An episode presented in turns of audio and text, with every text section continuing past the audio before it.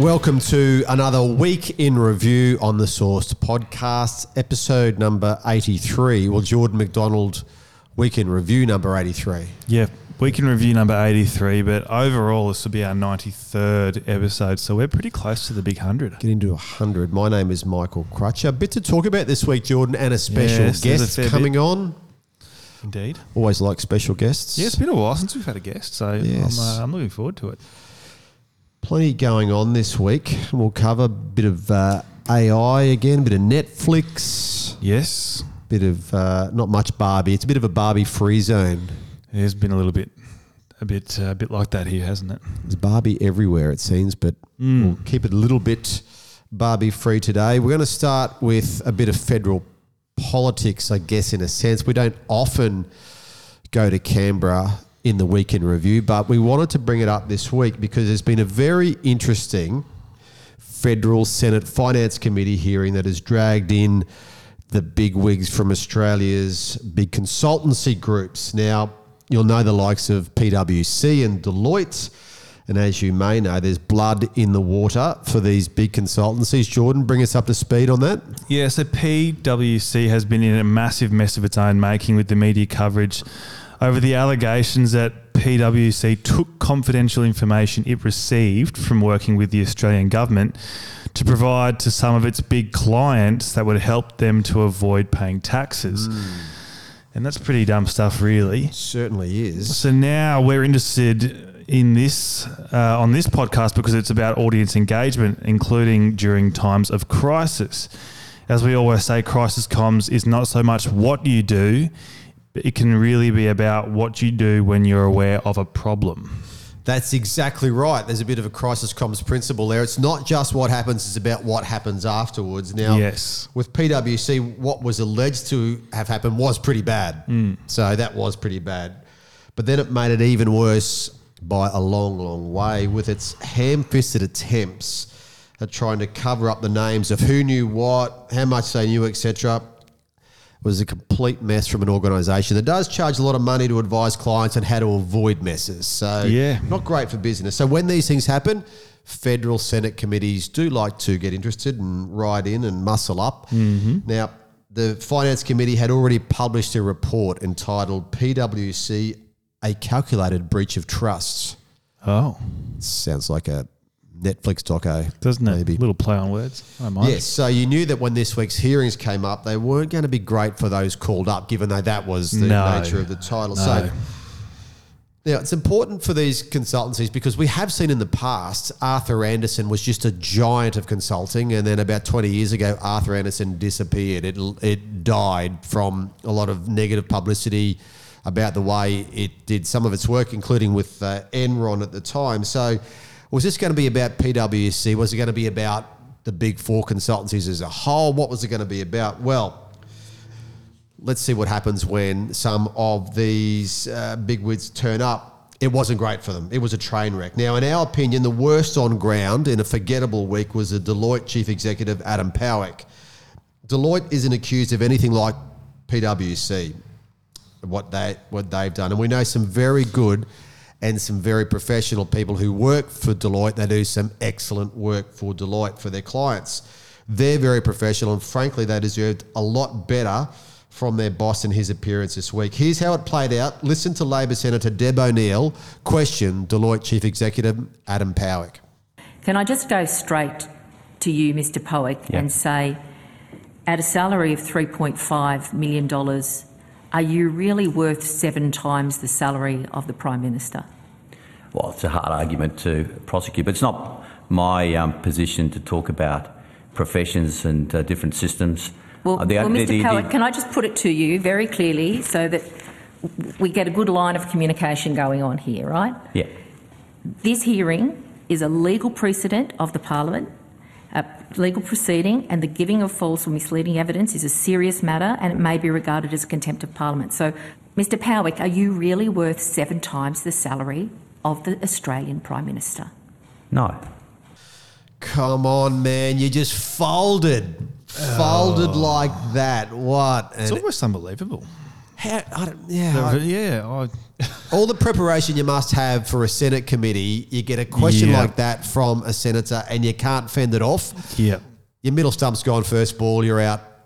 What happens after that is not so great. So let's go to Joe Aston. Now, Joe Aston is the Rear Window columnist in the Australian Financial Review.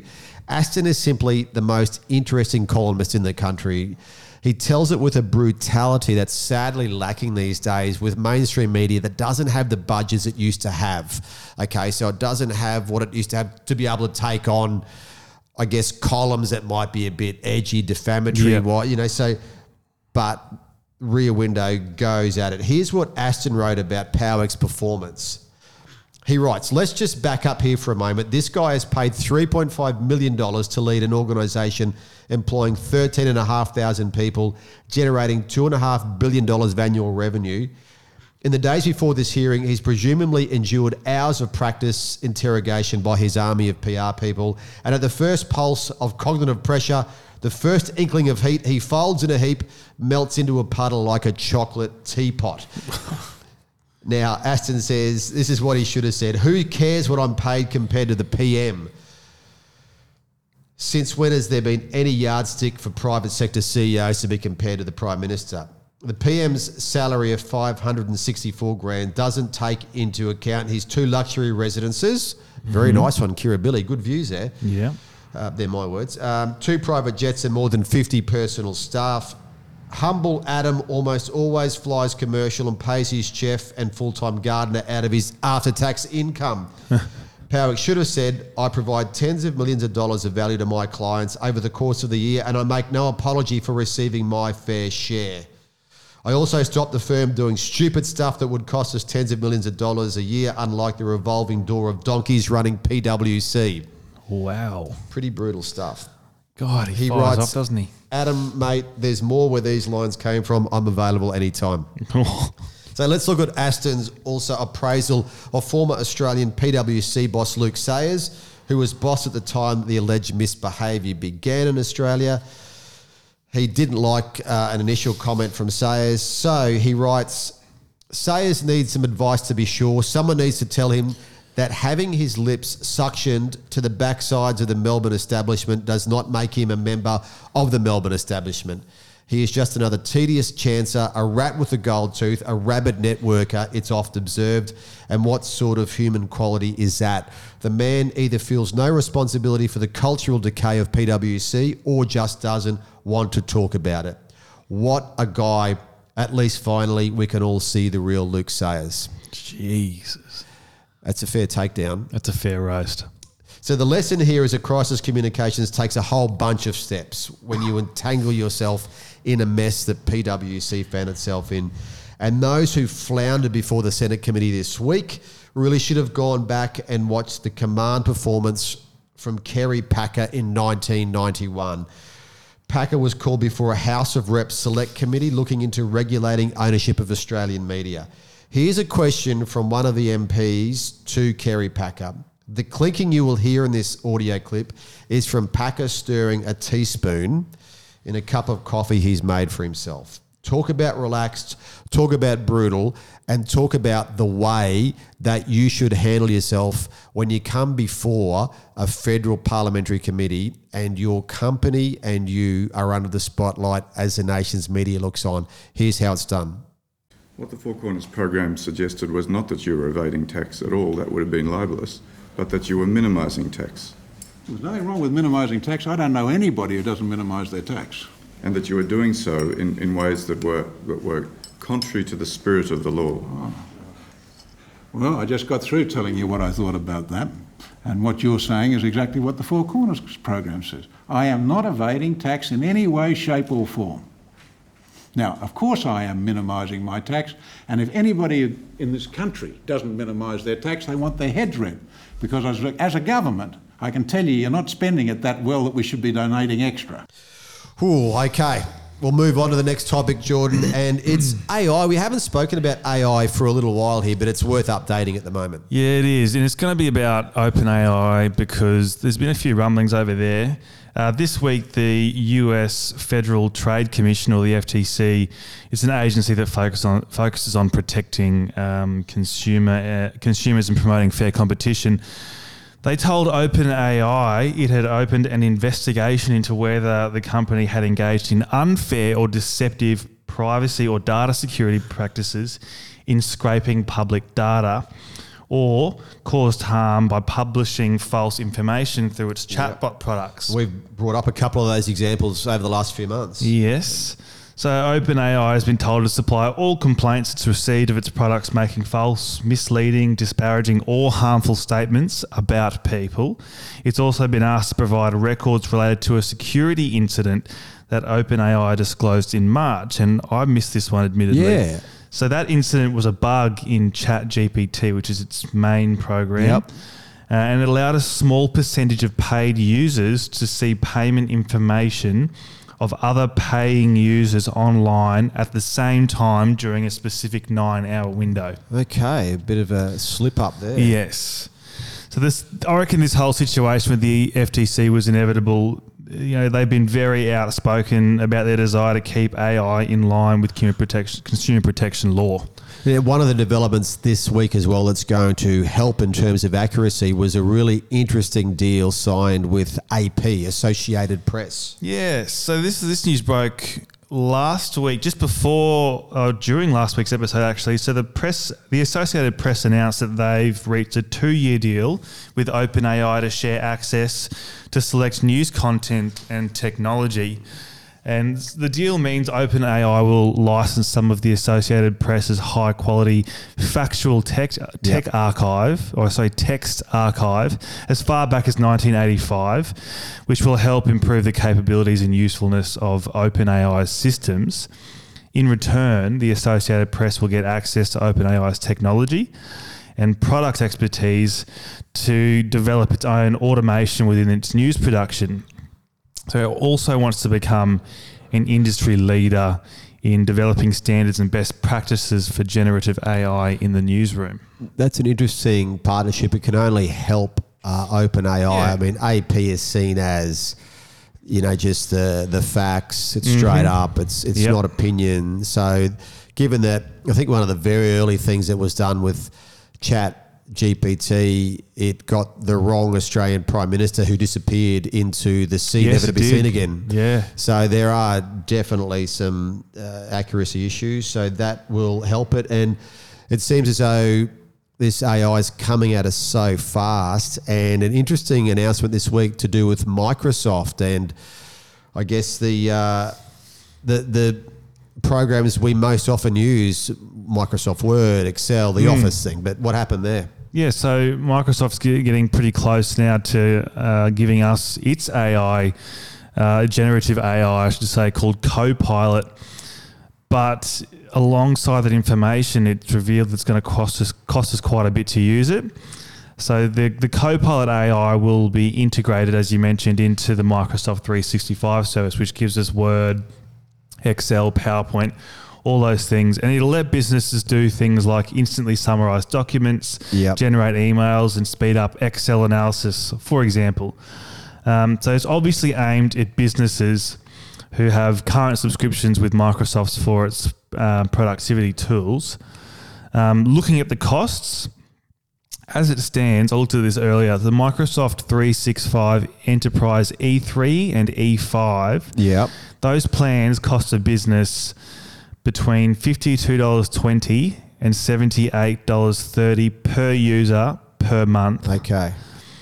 When Copilot comes out, it'll be an additional $44 premium per user per month. So the pricing's pretty high. And the pricing's high because of Microsoft's investment in building out this AI and getting it off the floor. The company's invested billions in its own um, OpenAI partnership to get it all moving. And it's also working pretty hard to develop its own processing chips because currently it's relying on NVIDIA's chips to power these AI features. Yeah. So they're hoping to make their own and bring costs down. But look, the ultimate goal with Copilot is clearly to make the workplace more productive for organisations, but it's predicted that there's going to be less uptake than hoped for given the current price point, and I tend to agree. I'm interested in it though because if it's an extra forty-four dollars a month and you can do things that say they would normally take one of your staff members two hours and they take two seconds, Yeah. there's really some potential value to the business then. There is. Uh, there's probably concerns as you know about does does it take jobs, but as we sort of said, That's the next thing, yeah. history's shown us that humans adapt and human find humans find way to get jobs. I mean, the industrial revolution didn't make us all layabouts. So, No, not at all. so interesting development, not unexpected, and let's just see what we can do with that when it starts for Microsoft Office. Jordan, we've got a special guest this week, always one of my favourite parts of the podcast, and it's none other than the media mogul himself, publisher of themusic.com.au and many other things. Stephen Green, welcome. Thank you. A favourite part of the podcast. I, I thought you were going to get me to do the New Idea magazine. That's my favourite part. Well, you know, we, we try and mix it up where we can, Greeny. There's nothing better than having you on the podcast. Greeny, where do we find you today? What are Media Moguls doing on Friday lunchtimes? What do you What do you think Friday lunchtimes is for for anybody, let alone media moguls? We're at, we're at Stone and Wood uh, Brewery in Fortitude Valley, about to uh, tuck into a celebratory beer. Celebratory, Greeny. What's happening? What are you celebrating? Friday. Yep. Friday. Of course, of course, of course. Now we've got you on. You did a very good piece last week, Greeny, to do with young people listening to radio It- on the music.com.au. We'll put the link in the notes, Jordan, will we? Yeah. It's worth a read. Greeny, we did mention some of this last week with Triple J, but we've got to get you on because you've done this in depth as you always have and looked really at radio around the country and I guess what young people are doing with it, what they're listening to. What were the findings, Greeny? What, what surprised you from your in depth look at this? Yeah, as you know, I always like to, to look at the reality of things and the real numbers rather than the, the industry hype around stuff. There's a lot of lot of media covering off on how Triple J is dying and the you know young people aren't listening anymore and young people don't listen to the radio. But uh, I think if you if you actually look at the, the numbers that are being presented and, and do some maths there, th- there's actually uh, a really healthy amount of people that are that are listening to the radio at any one time. One of the, the things that we did there was that we pulled apart um, the average listenership.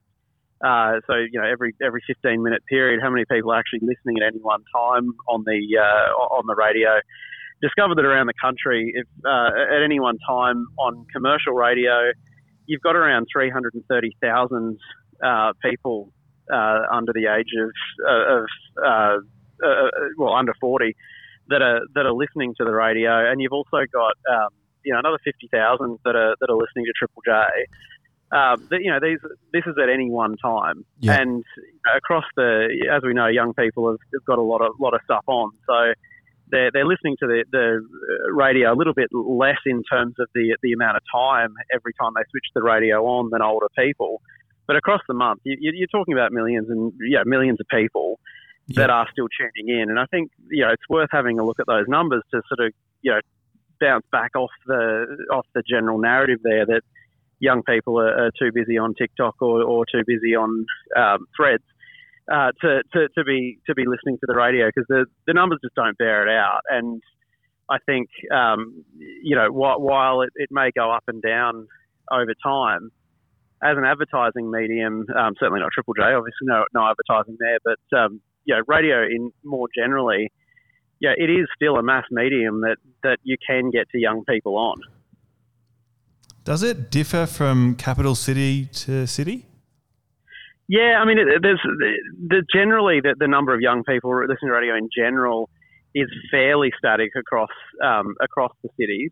There's some um, there's some obvious differences where, you know, for example, in Adelaide, Triple J are really struggling right now. Um, but the the flip side of that is that there's a whole bunch more young people listening to Nova. So I think there's there's obviously changes from market to market, but radio as a category is um, is still reasonably healthy in, in every place, and, and generally the you know those come down to you know, individual market conditions where you know, you, you, you may have um, you know, a, a Nova breakfast show, for example. You know, Perth would be a great example where you know Triple J used to be really dominant over there in young demographics, but Nova as a station is just so ubiquitously dominant over there now that um, that's eating into their share. But um, yeah, there's there's definitely um, yeah, I think we saw this week with uh, an interesting appointment at, at uh, ABC Radio with Ben Latimer, who used to be mm-hmm. uh,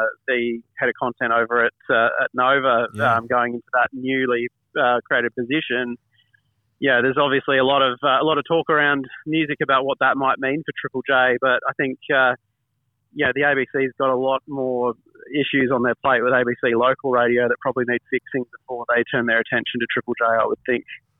Greeny, radio's been remarkably resilient over the last decade or so, hasn't it? We've seen obviously the struggles for newspapers. We've seen obviously the traditional broadcast TV come up against streaming, etc. But gee, radio's managed to, off an expectation that it was probably going to hurt the most, it's managed to truck along pretty well compared comparatively, hasn't it? Yeah, I think that comes down to having a captive listenership and yeah, as long as the majority of cars um, ha- uh, have an FM radio in them and people have to jump in the car to go to work, um, then then you're going to have a really strong listenership because there's not a lot of other options, and, and people in general are, you know, reasonably lazy. You can say, and you know, until you're blue in the face, that you could, you know, you can connect with Bluetooth and you can, you know, do, you know, yeah. even the simple act of picking up a CD and putting it in the drive uh, the drive. Look at that in the in the CD player.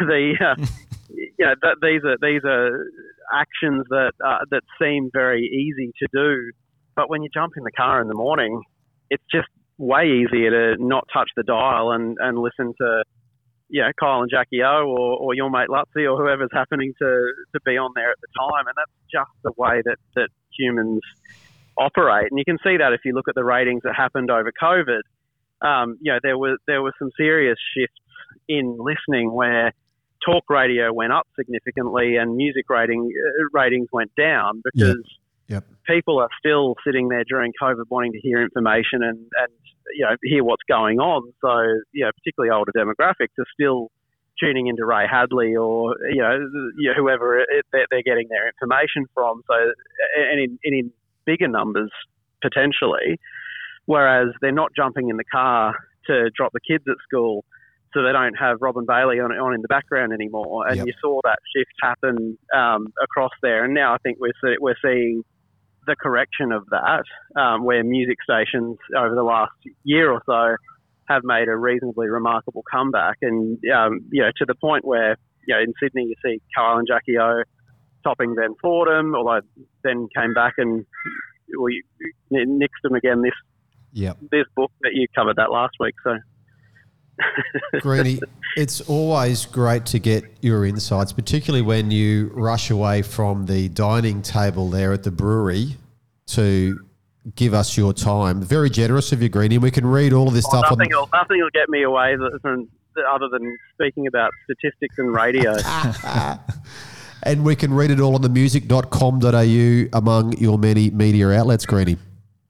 Absolutely. Thanks, Greeny. We look forward to catching up again. No problem. Have a good one, guys. Okay, Jordan, Netflix is coming up, but also in this segment, we're going to talk a little bit about what's happening with the strike in the US, the actors' strike, the screenwriters' strike. We're at the start of the new TV season in the US, is uh, in in their summer over there. So, what's been happening with that question about well, what goes on these these schedules for these big TV networks over there when there's a strike on. Exactly right. So one of the newsletters I read uh, read each week it shared the CBS TV season schedule now, following the the recent decision by the actors to go on strike. I think it's an interesting thing to look at, given how rare the situation is yeah. in Hollywood. You've still got to fill 24 hours of programming a day. That's exactly it. So the Paramount global owned CBS is uh, is what was shared, and it's relying on its content library particularly its winner and a favourite of mine, Yellowstone. Oh, are you a Yellowstone fan? I am a Yellowstone fan. I do We've enjoy never, it. We've never had this conversation. No, I didn't know you were. I'm assuming you're a Yellowstone fan. No, I'm not. I, I, I know it's there, but I Ah. haven't watched it. Let's talk about a come up and a letdown. How far into the series are I'm you? on to date. I'm Oh, waiting you- for the last season. Oh, really? Yeah, yeah, yeah. Avid viewer. Really? Yep. Okay, I might have to try that one then. It's pretty good. Um, but look, Sunday nights will be led by Yellowstone, which is making its broadcast TV debut. Okay, from so from streaming into the free to air Yes, schedule. That's it. Um, with such huge audiences on the Paramount Global owned Paramount TV channel, a lot of people have probably already watched the show, but re airing it will likely help it find a new audience. Yeah, of course. And great timing too ahead of the final season and upcoming spin off. Uh, NCIS, FBI, Young Sheldon. I haven't watched that yet. Uh, We've discussed that before, actually. yeah, we have. And Blue Bloods are each being repeated. The Paramount Plus original SEAL team will stream Paramount Plus era episodes on CBS. Uh, there's a show called Ghost on the schedule, which I haven't heard of, but it's very popular apparently. It's a UK original show. Okay. So there'll be some foreign accents that'll hit Yep. the CBS network. Repeats of FBI are being paired with a reality show, FBI True, which is from co creator of FBI, Craig Turk. Haven't seen that. Nor have I. Um, but here's maybe the most interesting it's the slot in 10 p.m. on Mondays. It's yet to be revealed what's going to go there. It could end up being a Paramount Plus original. But the guy who writes this newsletter reckons it'll be a show called NCIS Sydney. Is yet to receive a launch date, the show, but it makes all the sense in the world, he reckons, because it'll uh, line up, uh, it'll launch with the old school NCIS as the lead in. Okay. Very interesting to see that. And Netflix, it's obviously the streaming services are, you know, been obviously a key discussion point in these strikes and the revenues and so forth. Netflix has put some numbers out. We always talk about these Netflix quarterly numbers. What have they told us? They came out yesterday. Yeah, so there's probably four key takeaways. Um, the big one, they added 5.9 million subscribers. So heading into the earnings report, investors were pretty curious about how the company's crackdown on password sharing would boost subscriber growth. That's right. So this is the first one Yes. since they cracked down on not letting people share passwords from different geographic locations. Exactly right. And now we know it's been pretty good. The numbers are strong. Netflix added 5.9 million subscribers in the quarter, just one year after it lost nearly a million subscribers. So it's a pretty nice turnaround. I'm sure they're pleased. Yeah. However, they narrowly missed on revenue. So its stock is down 8% as Wall Street remains a little concerned about streaming profits that are plaguing the industry at large. Yeah. So analysts said the disappointing profit suggests that new subscribers are choosing Netflix's lower priced plans. Okay. Now, So, sorry, you're right. yeah, so I'm interested in this because it's going to happen obviously in Australia as well to see what happens about that. But what about their overall uh, earnings? So the cash flow, they've got more free cash flow. We had Netflix, the first major media company to report the earnings this quarter, actually amid the chaos with through Hollywood at the moment. It uh, it upped its free cash flow 1.5 billion to approximately 5 billion for the year. Okay, that's good with uh, cash there. Yeah, so the company said lower cash, lower cash content spend because of the ongoing strikes, because they've brought content production to an absolute standstill. Now, what about the move on one of the ad-free plans here? Because we've been looking at that. There's been the Netflix with ads in it, with a cheaper Mm-hmm. cheaper option, but there's also the ones where you don't pay for, for ads, you pay more. What's been happening there? Yeah, so this one doesn't directly affect us here in Australia, but it's goodbye to the nine ninety nine ad free plan. So ahead of the earnings call, Netflix axed its cheapest ad free option in the US and the Okay. So the plan offered at nine dollars ninety nine per month is no longer available to new customers, but those who've previously previously subscribed won't be impacted, which is good news for them. So the decision to cut the bare bones plan is aimed at pushing subscribers into that price tier toward the ad supported Yeah. model, which is priced at six ninety nine per month. And the company has said previously the ad supported model performed better on the econ- economics, sorry, than the $9.99 ad free. So learning a lot about viewer habits there with those different models in place. Now, you wanted to bring up this one to close out. And sorry, Greeny, we're not doing the magazines today. No. But we've got a little thing to finish off with. But TikTok music. Now, this has been happening around the place. It's worth mentioning. Yeah, I was laying in bed late one night and came across this story, and I, I missed it because it's it's initially two weeks old, but um, it crossed me this week because it now impacts Australia. I found out that um, TikTok has launched its own subscription-only music streaming service, which will sync with your TikTok account. Okay. So you'll listen, download, share songs, and it's actually pulling from some pretty massive music libraries. So you've got you know Universal Music, Warner signed on very recently, and Sony Music's already involved. Um, at the moment, it's in like a beta beta testing phase. Yep. So you know that means invite only. You either get invited or you can request it and they accept. Yep. I have requested and have not been accepted Oh, yet. really? Yeah, I'd like to have a look. Yeah, for Um, when it does finally go public, though, it's going to cost us eleven ninety nine per month. Right. Okay. But the big emphasis here from TikTok is around the music discovery, and the, the same way that it, uh, you know, shows us videos we like. Yep. It plans to show us more music we like. So it'll be interesting to see how the rivals, Spotify, Apple Music, the Amazons, how they respond here because TikTok's proven that it's a pretty serious competitor. And looking for revenue as well, obviously. So if it Yeah. can get revenue out of uh, sort of spin-offs like this with music, that's obviously helps in a pretty competitive space. You know, it's it's great to have all of those all those users, but in the end, it comes down to what you can get out of them money wise. So obviously, a bit of something different. Now, we mentioned at the start it was a bit of a Barbie free zone. It's been all Barbie and Oppenheimer movie wise this week, hasn't it? It's been sort of everywhere. It has, it has, it is everywhere. I'm seeing more Oppenheimer than I am Barbie though. So Oppenheimer, three hours. Mm, yeah, we looked it up the other day. Are you going to go for a three-hour movie?